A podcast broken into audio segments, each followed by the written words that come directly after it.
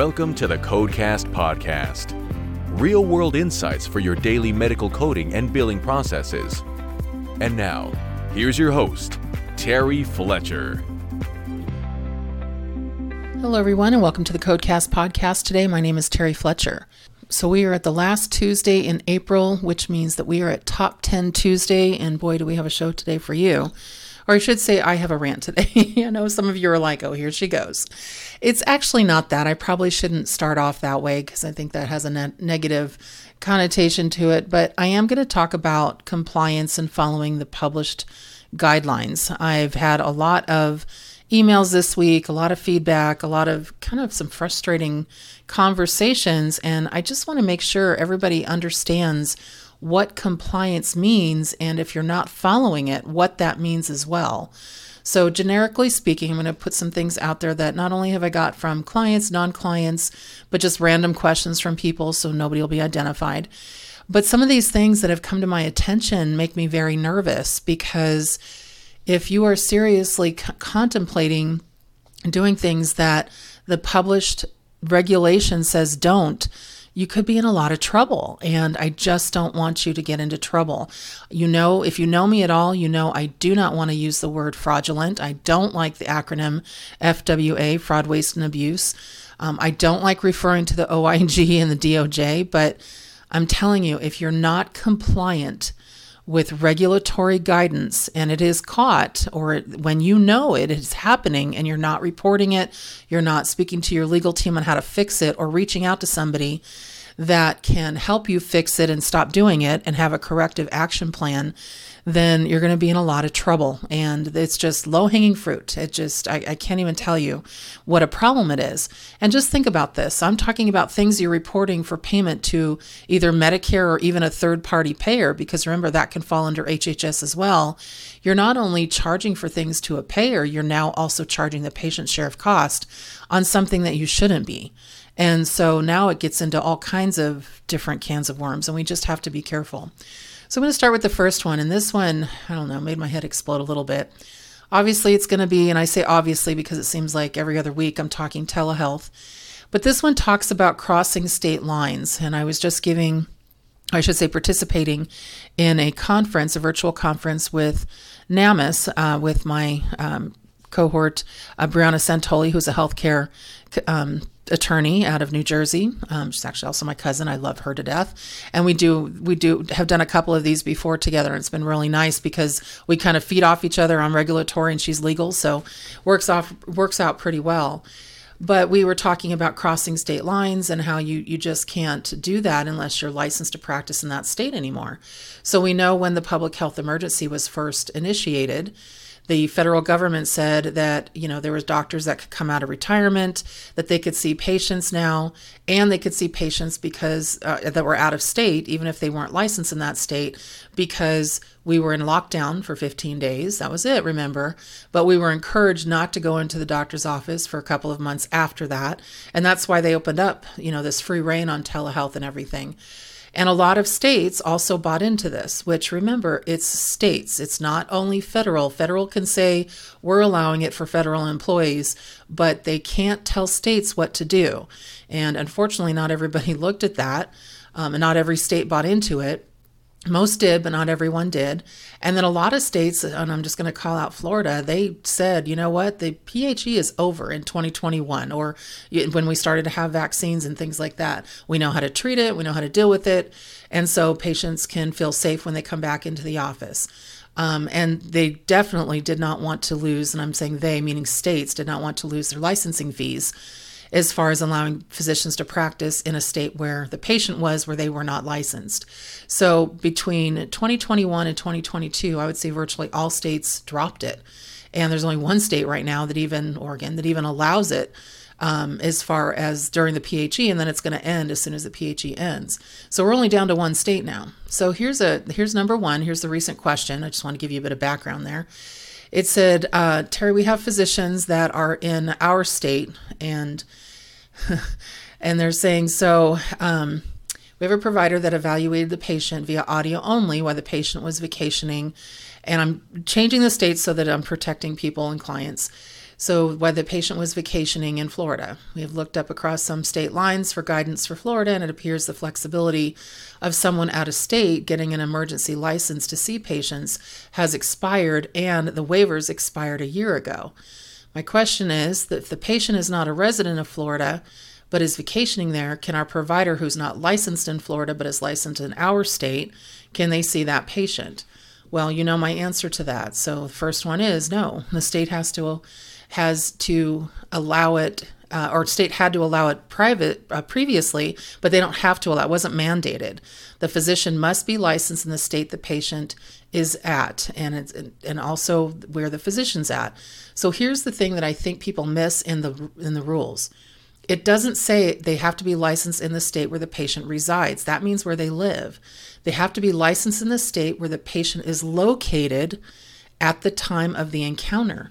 So if the patient's in Florida, if the patient's in, you know, North or South Carolina, if they're wherever they are, but your physician is in New Jersey or your physician is in Illinois or in California, and your physician is not doesn't have a dual license, then you can't do it. And I sent several different um, notices, regulatory guidance, one that came out from um, Medicare in April of last year that said, Didn't we tell you? Yeah, we don't supersede the states. And then I get a response back from this, this client that said, We're getting a lot of pushback regarding this information because our clinic has been allowing telehealth if done for the patient who has a permanent address in the state where we are such as college students attending out of state or snowbirds that are going away, and the provider is conducting a telehealth visit while the patient's in another state, but the provider again is in our state. So the person that was asking this question, I appreciate this person because she was actually understanding it. She said, It doesn't seem like this is acceptable any longer. I looked at the Federation of State Medical Boards and the guidance that I gave, and then she says, does it matter that the patient is being see- seen for psychiatric issues, so such as anxiety and depression, not using mental health codes, but using office visit codes? And again, here's my response. I mean, and it was pretty long, but I'll kind of cap it for you. They're in violation of the law, basically treating without a license if you treat a patient via telehealth, whether it be audio and video, audio only, or any kind of virtual care when the patient, or I'm sorry, when the provider is not licensed in the state where the patient is located at the time of the encounter. Federal government does not rule over anything the states have put into place in this matter. And it's the federal government that only allowed the flexibility under the PHE, and states could offer it as well without having to pay extra for that, but it was not mandated and it was done for to stop or slow the spread of COVID. But now people are doing it just for the convenience, and that's not a PHE policy. Not only that, you now have a malpractice coverage issue. And on top of that, the national health emergency uh, ended actually April 10th, is quietly, not the PHE, that's still May 11th, but the national health emergency, meaning that we don't have a mandate anymore for military or any kind of action uh, when it comes to the public health emergency. So the doctors can push back on regulatory guidance all they want, but now you've got a fraudulent issue. There's no document that talks about conditions that it's sub, not subject to licensing. Um, it is subject to licensing requirement in the state, and conditions don't factor in. It's not tied to condition; it's tied to location. So many telehealth health options, and I know where the person was going with this, were made permanent for behavioral health and mental health services therapy, but that's still te- that and others are still temporary. But the location of the provider and the patient didn't change in the relationship to licensing requirements. That's again based on location, not condition. There's also something called the Interstate Medical Licensure Compact. But even though one state may join, so for example, Illinois is part of that, but Florida isn't. So if your provider signs up for that and there's a lot of paperwork involved, you still have to go with a state that serves as one of those principal states part of that. And there's only half the country is doing it, not everybody. So he, my advice to this person was you need to have an immediate meeting with your legal team because if I was auditing this, I'd be looking at from the time you started doing this and then I'd be looking at every state that you, their providers did this, when they violated the rules, when that state's waivers came back, and then you'd have to do a self disclosure on refunds. And remember, patients also are paying copays on those services, so those would have to be refunded. Right now, that's a mess. And to continue to do it knowing it's incorrect is a problem. And luckily they did follow my advice, but and talk to their legal team about it because this is a problem. You have to follow published guidance.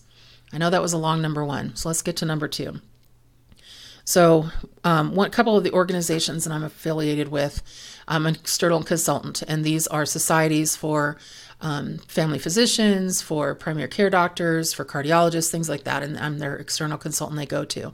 So there's a question on their website, and it said we had someone point out a possible error on our on our E&M page. Can you take a look at that? And it basically says, can lab results from a previous visit count towards an E&M at a later date? So the association said, and I quote, if a test is ordered but not reviewed on the same date, the results are received after the encounter, it can be counted towards the medical decision making at either the initial or subsequent encounter, but not both. That's contradictory to CPT guidelines, so that's incorrect. So CPT says ordering a test is included in the category of the test result. That's category one, and the review of the test result is part of the encounter, not the subsequent encounter. And the reason for that is because there is an assumption that if you order a test, you're going to give a review at some point. Now, is there an exception to that rule? Let's say that the patient came in and there wasn't any ordering of tests, except your physician did ask the staff to uh, get the old records from where they used to be a patient. And so let's say they were changing primary care doctors and they wanted to make a decision to order anything else after they were able to review those records. So the patient goes home, those records were ordered, they come in maybe two weeks later, and the doctor then goes over those records and says, oh, okay, so they haven't had these labs, they haven't had this test, I need to order that based on moving forward with their treatment. So they do that again without an encounter. Call somebody calls the patient, say, hey, we're going to order these for you. Now, when they come back in for a subsequent visit, that order or that result, it's one and the same, could be counted toward the subsequent visit because it wasn't done at the initial encounter. That's the only time it would be um, an exception. Now, I know about the independent testing test thing that you're doing as far as independent interpretation. That's completely different. This is just ordering and giving a result. We're not talking about the other. And so just be very cautious about that because I know a lot of practices are also trying to get credit for that result over and over and over again. I just did an audit for a practice where they kept using the same result in their data points. I'm like, the patient's not even coming in for that. You can't keep giving them the result of the A1C that was done three months ago. So, those kinds of things actually drive me crazy because nobody's reading the rules. And you have to be very careful sometimes when you look at these rules and I see people kind of going outside the box thinking, no, we can do that um, you know, or, or saying we're going to push back on these rules. Oh, okay. You might want to be careful with that because that's a problem. So another pushback I got recently was we're on a pulmonary group that wanted to that we're talk we were talking about incident to, and they said, well, we don't really like the rule about the physician having to be in clinic, so we're probably that we don't really follow that. I'm just like, oh no, you guys, my my head hurts from beating it against the wall. Said, well, then you're not understanding what incident to is. You have to have the provider on site, the supervising physician who's getting credit for those services. Otherwise, if there's no provider on site, it's billed direct under your nurse practitioner or PA. And they said, but we want the 15%. I'm like, then get in the office. I'm like, you can't do that. And I said that that is not part of the published guidance. He said, I know, but we don't like that. Again, I know some of you are sitting there going, oh my gosh hear me. uh, you can't take a rule and part of it. It's kind of like, uh, no, I'm not going to say that. I, you know, you know what? It's my podcast. I'm going to say it. How many people do you know? And, and I'm a faith, I'm a person of faith that sometimes take the Bible and take a verse out of context and don't finish reading. And then they say, oh, this is what it says. I'm like, you might want to finish reading and see the context it's in. I, I, I feel like that's the same thing, but in a healthcare perspective that you know people are reading part of the answer or saying i like this part i like this part i'm not doing that part. That's not how published regulatory guidance works. You have to follow the rules otherwise you can get in trouble. Number 4 and on this one this is interesting. This one is about um, home visits and uh, homebound patients. So does the patient need to be homebound if you're billing for um, home or resident services in 2023. We had a new category that has come up um, because the visits to patients in domiciliary care were combined with home visits in 2023. So, Chapter 12 of the Medicare Claims Processing Manual, and this is Section 30.6.1.41b, says homebound, homebound status. Under the home health benefit, the beneficiary must be confined to, to home for services to be covered. Now, what that means is home health services. Those are different staff members than physicians. So, if you are asking about physicians for home services, so E&M services that are under the codes 99341 to 99350 with place of service 12, the beneficiary does not need to be confined to the home. So know the difference between home health benefit where they need to be confined to the home for those services versus a physician coming to the home to see the patient under those E&M services for home visits. I know that seems weird, but that just means that the patient does not need to be homebound or confined to the home to receive a home visit by a physician. So if it's home health services by the home health nurses, that's completely different. Then yes, they do have to be confined to the home for that. I know sometimes that's a little bit hard to understand, but we just want to make sure everyone kind of gets that the difference there. So number five on my compliance or non-compliant uh, different things. Uh, again, I'm going to re- circle back around to telehealth on the audio only visits because I can't tell you how many arguments I have with people on this. So, when a patient needs to have an encounter with a physician to discuss why they need a medicine change, to discuss their, you know, medication management and so on for, and so forth, because there is a problem with their um, their blood pressure or because they're having some adverse reactions to maybe some medication they just started on, and they do this audio only. And they and they're under you know the patient's at home and the physician is in the office. And they're in the same state.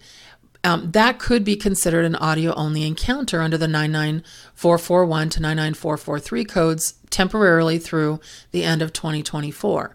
But if your practice is just doing a refill, like they call into the refill line and maybe you're letting them know, or just because you refilled it, those codes cannot be used for refilling prescriptions. That's not what those codes are for. They're a replacement for an E&M service where the patient couldn't come in the office or they were not able to to participate in an audio and video phone call. And just be aware that most of the Medicaid uh, payers. And after the PHE, the guidance has said that once the public health emergency ends, you have to fulfill the description of the phone call codes, which means that there has to be medical information in there and not, again, just a prescription refill. If you didn't do it prior to the pandemic, don't do it now. And I see so many people taking liberties with those phone calls be, and it's wrong. It's absolutely wrong. You do not get paid to refill a prescription as far as a routine service. So please don't do that. Number six, the new versus established patient. So patient was seen in the hospital, has not been seen in your office. Patient now comes to your office a year, two years later, even for a different problem, and sees a physician that they didn't see in the hospital, but that physician is still part of your practice, another physician in the practice, new or established. That's established. Remember that three year rule. Anybody in your practice, same specialty or subspecialty, if you see them within the past three years, doesn't matter location, then that is going to be an established patient visit. And I still see that being billed incorrectly. So that's number six. Make sure you're billing established patients correctly. Now, I don't know if this really falls under a coding issue or compliance issue, but it's definitely an issue I wanted to bring to your attention. And this is number seven as far as noncompliance. Of course, right as I start recording, I hear a barking dog right outside my window. It's not my dog, I don't have dogs.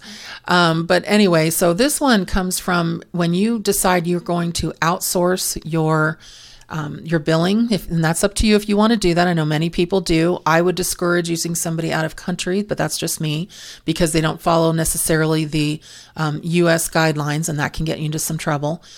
But when you decide to outsource your billing company, I strongly advise you not only to have somebody in there and make sure that they are certified under your specialty, but also that they understand um, what it means as far as uh, billing, coding, and collecting. If you have somebody or a billing company that is not full circle or you know revenue cycle management then why are you using them are they data entry people only And so you need to vet them. Please do not allow your providers just to hire somebody based on their percentage rate, because again, that will also get you into a lot of trouble because you're thinking you're getting this great deal. And remember, you get what you pay for. And down the line, you're going to see a problem. I'm cleaning up a lot of messes right now from billing companies that had said that they understood cardiology or they understood orthopedic. Uh, one hand surgery clinic said, Oh my gosh, they didn't even have anybody who understood basic orthopedics. Um, I have one interventional radiologist that decided to outsource their billing, and that's one of the hardest specialties to code, and everything was coded wrong. There, I, I couldn't even find something coded correctly. And also, a lot of these billing companies say that they do credentialing and contracting. Remember, those are two separate things. Credentialing is getting providers approved to be on a payer panel and make sure that you can bill for them under that payer. That that's credentialing. Contracting is what you're signing as far as payments, timelines that you're now entering into a contract with a certain payer. And many billing companies do not do that correctly. And so again, make sure that you have the right people, the right people with the right credentials, specialty, background, experience if you're going to outsource any of those services. Another question I got this week was a urgent care center that was saying, "Hey, we're billing a lot of incident to and we're now getting requests for refunds." Okay, first of all, urgent care just by definition means new problem. And I know some some patients do use it as their primary care provider, which can get the urgent care into trouble, not the patient, because they're specific um, as far as a step down from ER, and they're not supposed to really see follow up for you know patients for something they were in there before. They could lose their status because there's some benefits they get from um, urgent care. I, I invest in two of them, so I know how all that those rules work. But what you have to be very cognitive of is to make sure that your incident to rules, meaning someone on site that's a physician, um, and then also making sure that it's not a new problem or an existing problem that has an exacerbation where the treatment plan is going to change. If any of those are true, then you, you can't bill at incident to. Now, are there clinics out there rent, under urgent care that are run by nurse practitioners and PAs with a physician accessible? Yes. And now they have to be on site in certain states a number of days a week. Some actually require it every day, but you have to check with your state. But if there is not anyone on site, it has to be billed out under that mid level provider. And don't get these confused with retail clinics. Those are those clinics where you can stop by and, you know, get your eyes checked or get a vaccine if you want it, or, you know, you're like, oh gosh, I have a cold. And usually what they'll say is they'll get, say, give you an, um, a recommendation for an over the counter med. And if you need anything um, beyond that, they will send you to either an urgent care or back to a primary care doctor. So try not to get those confused as well. But just be very careful about applying rules that may not apply to certain settings. And incident to and urgent cares, they just don't work that way. Number nine, and I'm going to stick with my urgent care theme. So for this one, I'm, I'm seeing this a lot where I'll see in the note that I'm auditing, it'll say, um, the patient is going to be sent to the hospital for a CT scan under their insurance that is not covered in the urgent care setting, and we don't have that beyond an x ray. And because they're sending them to the ER to get a CT scan, they decide that's hospital, so immediately it's a level five. No, no, no, no. You've got a patient that's coming in that has a migraine and they're thinking, you know what, just to be cautious and your insurance doesn't cover it, we're going to send you to the ER. That's not a level five. And now we've had elevated care uh, to the hospital situation, the hospital section, and that's been added to a low level visit. So, insurance reasons and not having the equipment, but you're sending the patient to the hospital, does not automatically turn something into a high risk, high level visit. It's about the problems addressed and the risk of the patient on the morbidity and mortality scenario. And then the last compliance issue that I see, number 10, is using the modifier 25 or 57 incorrectly. So the modifier 25 I see gets slapped on established patient claims because the physician also did, let's say, a neck lipoma removal, or they did an injection that day, or they did, let's say, um, you know, endoscopy that day in the office. If any of those services are planned, then there is no E&M unless it's for a completely different problem. So if the patient's coming in, even though they're seeing the physician and they say, hi, how you doing? We're going to go proceed with this injection. There's no E&M there. And so putting that 25 modifier on trying to get paid for both is not okay. That's non-compliant use of that modifier and can come back to get you later on. Also, it depends on what was in the the last E&M service that the patient saw too. Did it say um, if you you know come back and make an appointment if you have a problem and we'll go ahead and do that again or we'll give you another injection or we'll take a look at it next time mainly with derm this happens all the time you know that looks like that lesion is maybe um, a little flat for us to remove right now but if you come back and schedule an appointment you know in eight weeks we'll take a look at it again and if it's still looking like it's a problem we'll go ahead and remove it so patient makes an appointment they come back in and they remove it that's not an E&M. That is just the removal of the skin lesion. So incorrect use of that 50 or I'm sorry, of that 25 is a problem. The 57 modifier, I see that slapped on all the time when it's not emergent. Remember, that means the day of or the day before, patient had an E&M service that led to the decision of a major surgery which has a 90-day global. If that's not the case, and it's two days out or it's not emergent in nature, even though the rules don't say emergent in nature, that's what it means. It means that the patient comes in, they're admitted for severe abdominal, lower abdominal, lower quadrant uh, pain, and during that encounter, it's determined that they've got an acute appendicitis and they take them in for surgery. You need a 57 modifier in that with two different diagnoses. If you don't have it and you just put the acute appendicitis, good luck trying to get that paid because then the payer looks at that and says, well, if you already know the problem, why are we paying you for an encounter? So you have to tell the story of the patient, otherwise, you could uh, run into some denials and then have to figure out how to get that paid, and that's when it becomes expensive. The Codecast podcast is also brought to you today by Independent Women Voice. IWV. They expand and support policies, solutions that enhance people's freedoms, choices, and opportunities. Go to IWV.org. All right, everyone, personal tidbit today. You know, we put in a pool last year. Well, guess what? I'm starting to finally get to use our pool because it's the weather has gotten great and I forgot my sunscreen. Not only am I a true tomato this week, but also my head. Oh my gosh, I blistered it a little bit. So, for those of you out there, just a public service announcement use your sunscreen. Me too. and so, or wear a hat. But yeah, uh, I got a little sunburnt. And then I finally got the gray out of my hair and it stung a little bit to go get my hair cut and colored. So, I was a little bummed.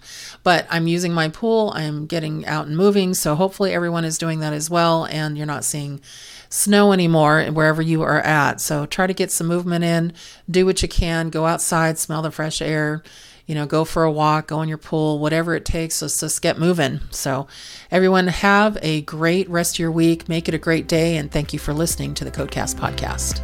For more information on medical coding, billing, auditing, and compliance, including how to hire Terry, follow Terry on Twitter at TerryCoder1 or visit her website at www.terryfletcher.net. Podcast producer Joe Kuzma. Music producer Dassassin Music.